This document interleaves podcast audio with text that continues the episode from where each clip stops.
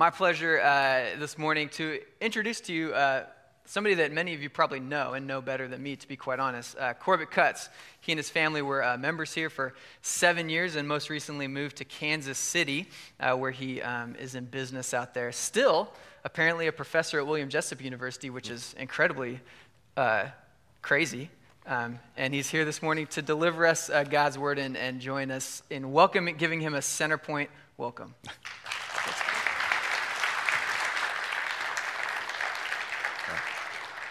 Thanks, Brian, for the introduction, and good morning, everybody.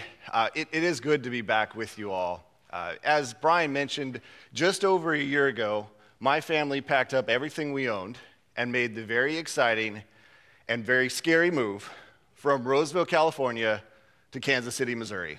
I gave you a map in case you didn't know where Missouri was. now you do. I have to admit, though, I think I've settled into life in the Midwest pretty well. I mean, I grew a beard which is like the state entrance exam. I have learned that barbecuing is done with wood, grilling is with propane, and I have introduced y'all into my vocabulary. But it's not that bad, right? It's not like I started wearing flannel all the time and picked up some obscure hobby like axe throwing. Oh, no, wait, I did. It's actually a lot of fun. In all seriousness, I wanted to just take a brief moment this morning to say thank you. As Brian mentioned, my family called Centerpoint home for the better part of seven years. And I am thankful that even from 1,900 miles away, we can still be a part of that extended family. Whether it's through the podcast or, or following along online, I, that is important to me. I like to listen to the podcast on my way home from work, and there are two things I am acutely aware of. The first is that Jim's jokes haven't gotten any better. Secondly, and more importantly, though, is that this church is in amazing pastoral hands with Jim, Nancy, and Brian.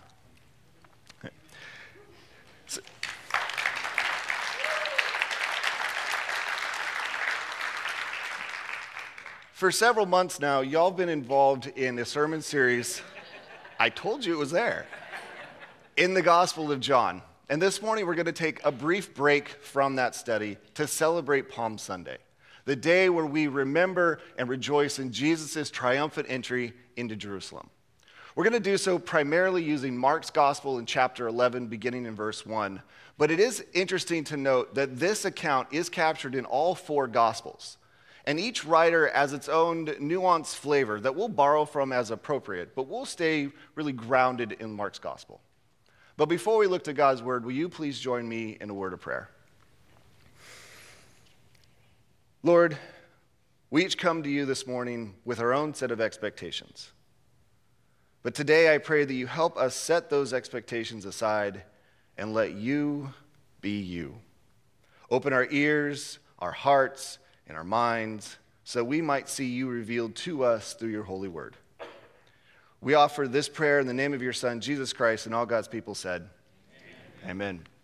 Now, if you would please turn with me in your Bibles or your Bible apps, or if it's more convenient to follow on screen, you're welcome to do so as well, to Mark chapter 11, beginning in verse 1, which says this As they approached Jerusalem and came to Bethphage and Bethany at the Mount of Olives, Jesus sent two of his disciples, saying to them, Go to the village ahead of you, and just as you enter it, you will find a colt tied there, which no one has ever ridden. Untie it and bring it here. If anyone asks you, Why are you doing this? say, The Lord needs it, and will send it back here shortly. They went and found a colt outside in the street tied at a doorway. As they untied it, some people standing there asked, What are you doing untying that colt? They answered as Jesus had told them to, and the people let them go. When they brought the colt to Jesus and threw their cloaks over it, he sat on it. Many people spread their cloaks on the road, while others spread branches they had cut in the fields. Those who went ahead and those who followed shouted, Hosanna! Blessed is the coming kingdom of our father David. Hosanna in the highest heaven. Jesus entered Jerusalem and went into the temple courts. He looked around at everything, but since it was already late, he went out to Bethany with the twelve. Now, I have to admit that when I was a kid and even in recent memory, I had this vision that this was the moment when Israel finally got it. They finally recognized that Jesus had come to save them from their sinful selves. And in response, the only thing they could do was to shout and worship, Hosanna, which literally translates best to save us. Now, despite everything that was about to unfold in the week to come, I saw this as that flicker of light in the darkness where the people actually got it. But in reality, I don't think they did. Because, see, they were hoping for someone to restore Israel by force so that they could enthrone an earthly king. But their expectations of the Messiah were simply far too short sighted. They let their own expectations of the Messiah cause them to miss the real Jesus. It reminds me of the, uh, the little boy who couldn't come to Palm Sunday because he was sick, right? So uh, when his parents came home, they all had palm branches, much like you saw with the children today. And the boy asked him, What are those for? And his father explained to him that they were the branches that they held over Jesus' head or put on the path in front of him as he passed by. And in this, this sad, dejected little voice, the boy goes, Man, wouldn't you know it? The one Sunday I miss, and Jesus shows up. that was my Jim joke. It's, it's... You know, unlike the little boy, the crowd that day didn't miss Jesus. Right? He was right there making that triumphant entry into Jerusalem. But what they missed was the real reason for that triumphant entry. And to be honest, I don't blame them.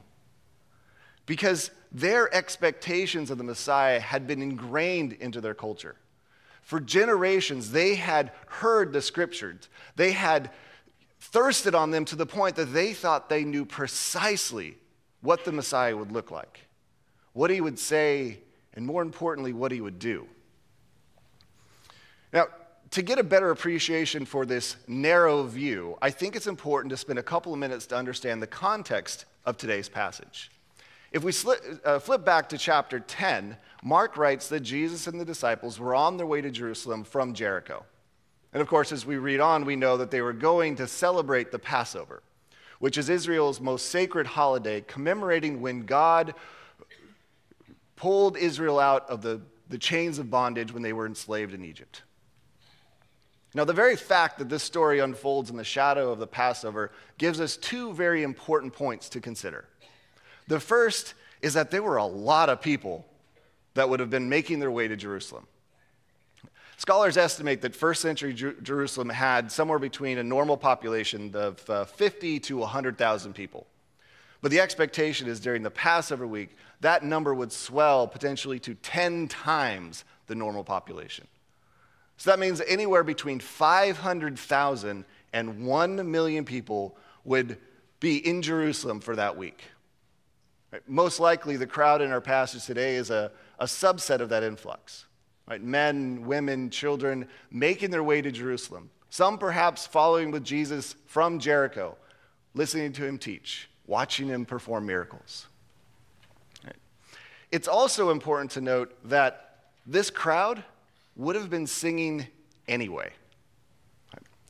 Uh, scholars believe that during the Passover, worshipers making their way to Jerusalem would have sung a section of the Psalter known as the Psalms of Ascent.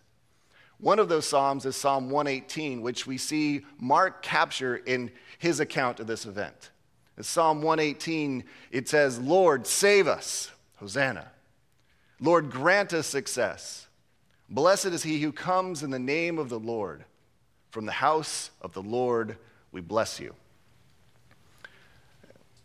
This passage almost begs us to see a million people seeing Jesus as the one who would save humanity from their sin and spontaneously bursting into song because they recognize who he is as the Messiah.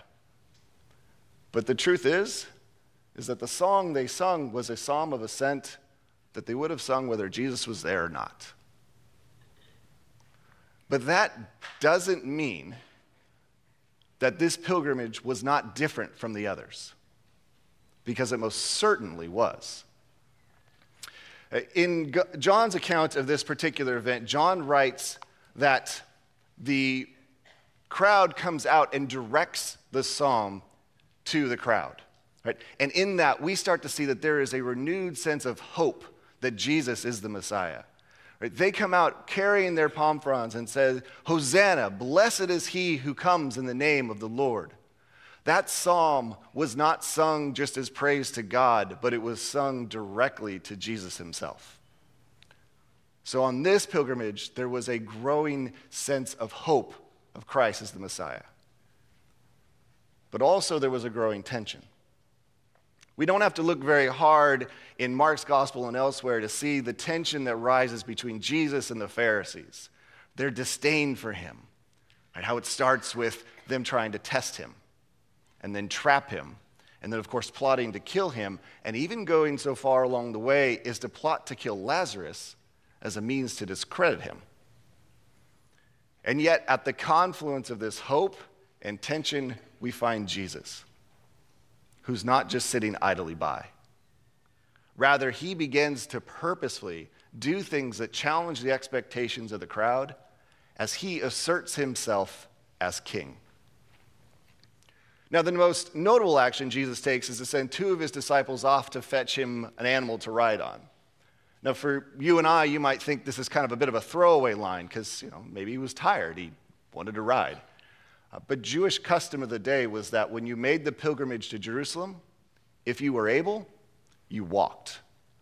You made that pilgrimage on foot. So the very act of calling for an animal for him to ride on draws attention to Jesus. Now, often what we focus on more, though, is what animal it was. The consensus is it's a young donkey uh, that was fetched for Jesus. Both Mark and Luke emphasize that this was an animal that had never been ridden on before. And that's interesting in of its own self because in the Old Testament, an animal that was often uh, set aside for sacred purposes was never to be used for any ordinary purpose. And the same kind of rule applied for kings. No one used or rode a king's animal, in this case a donkey, except the king himself. Again, we see Jesus beginning to assert himself as king, but not just any king. Because as Jesus mounted that donkey and made his way down the Mount of Olives and up into Jerusalem, a messianic prophecy from Zechariah was fulfilled. Zechariah 9 9 reads, Rejoice greatly, daughter Zion. Shout, daughter Jerusalem. See, your king comes to you, righteous and victorious, lowly and riding on a donkey, on a colt, the foal of a donkey. Over 500 years before, the prophet Zechariah announced that the king who would restore Israel to a rightful place would come riding on a donkey. And before the crowd that day, the King of Kings made his way into Jerusalem, fulfilling that prophecy. And this did not go unnoticed. Matthew, Mark, and John all remark that the crowd responded to Jesus on that donkey by laying palm fronds on the ground or waving them over his head as he passed by. Now, the, the palm fronds themselves actually have significance because they reflect Israel's celebration of Judas Maccabeus when he restored the temple from the Seleucids nearly 200 years before. See, Judas Maccabeus had led the last liberating movement for Israel, restoring the temple by way of the sword. And on that day, the crowd saw Jesus as the one who would do the same for them against Rome. But their expectations were just plain wrong. There was incongruence between what they expected of the Messiah and the Messiah himself. It's a lot like parenting, really. uh, before Nicole, my wife, and I had kids, we talked a lot about what our family would be like. Uh, we both came from big families, so we weren't immune to what life with kids was like, but we decided we were going to be different. Right? We would never serve chicken nuggets for dinner we were not going to be locked up in the house on the weekends with small kids. We were going to take hikes as a family. Basically, our life was going to look something like this. Fast forward five years and three kids later, And our lives look a little bit more like this. our expectations about parenting did not align with the reality of parenting itself. Did you know you can buy a five pound bag of dinosaur nuggets at Costco? It's a good source of protein. Did you know that hiking with a toddler is awful? Don't do it. In similar fashion, we want to look at the crowd and tell them, You got it wrong. Right? Yes, Jesus is the Messiah. But he didn't come as the conquering king, he came, as the prophet Isaiah says, as the suffering servant. Right? The crowd was expecting a warrior to ride into Jerusalem on a stallion. But what they got was something far greater. They got the Prince of Peace coming on a donkey. Now, it's easy for us to look back to the lens of history and question how they missed it for what it meant for Jesus to be the real Messiah. We have the luxury of reading the scriptures through the echoes, the illusions, the prophecies, the narratives of scripture that all point to Jesus. We have that luxury. But before we get too far ahead of ourselves, the reality is, is that our expectations don't always align with Jesus either, do they? In fact, I would go to so far to say is that the thread that binds the crowd in our passage with us together today is that our expectations are often focused of what we expect God to do for us now. Now, there's a number of ways in which our expectations of God can deviate from God's expectations for us. But I think there are three themes that really run through almost all of those examples. The first theme is that we often mistake Christ for comfort. When we start to view God or our relationship with Him as a means to safeguard the comfort that we think we need in this life, our expectations quickly begin to deviate from His. Because God doesn't promise us this. In fact, Scripture seems to be pretty clear that it's quite the opposite. Whether it's Paul in his letter to the Romans that we are to die to sin so that we might live in Christ, or Jesus himself who tells us to pick up our cross and follow him. The idea of safeguarding our comfort in this life is foreign to Scripture. But yet, this is the form of Christianity that many people have started to, to work through. Uh, in Francis Schaeffer's book, How Should We Then Live? Schaeffer makes a really interesting observation that what many Christians have done have started to adopt a framework that borrows from the world that is built on two pillars personal peace and affluence. Now, a personal peace, what Schaeffer means is that people just want to be left alone. Right? Don't bother me with the problems of this world because I got enough problems of my own. Just leave me alone so I can work on me. And by affluence, Schaeffer means exactly that. Right? The quest to accumulate stuff, more stuff, newer stuff, shinier stuff, lots of stuff. The problem is that when you start with these two pillars and then you try to introduce Jesus, we're left with the choice. Do we compromise our comfort or do we compromise Christ? And if we're honest with ourselves, we compromise Christ more often than we care to admit. Now, this compromise can take on a number of forms, but one way in which I hear it is the casual way in which some of my students might talk about Jesus as their friend. now, let me be clear we are invited to participate in a very intimate and personal relationship with God. But that invitation does not mean that Jesus is effectively our college roommate. Right? Jesus doesn't look the other way when it comes to our sin. He's not chiefly concerned with your comfort and just your happiness and letting you do you. He's our Lord, He's our Savior, and He commands us to give up our sinful ways so that we might find a new life in Christ. And at any point when we decide that we're going to put our comfort over Christ, we're going to deviate from God's expectations for our lives. The second theme that seems to run through many of our examples is that we often don't make room for what God wants in our lives. If I asked you to spend a few minutes and write down your expectations for God, what would that look like? Whether it's today or tomorrow or the next 10 years, what might that look like in your own life? I spent some time to do this exercise and I came up with two. My, my expectations for God is one that He gives me the wisdom and the patience to raise my daughters so that they might choose to follow Him.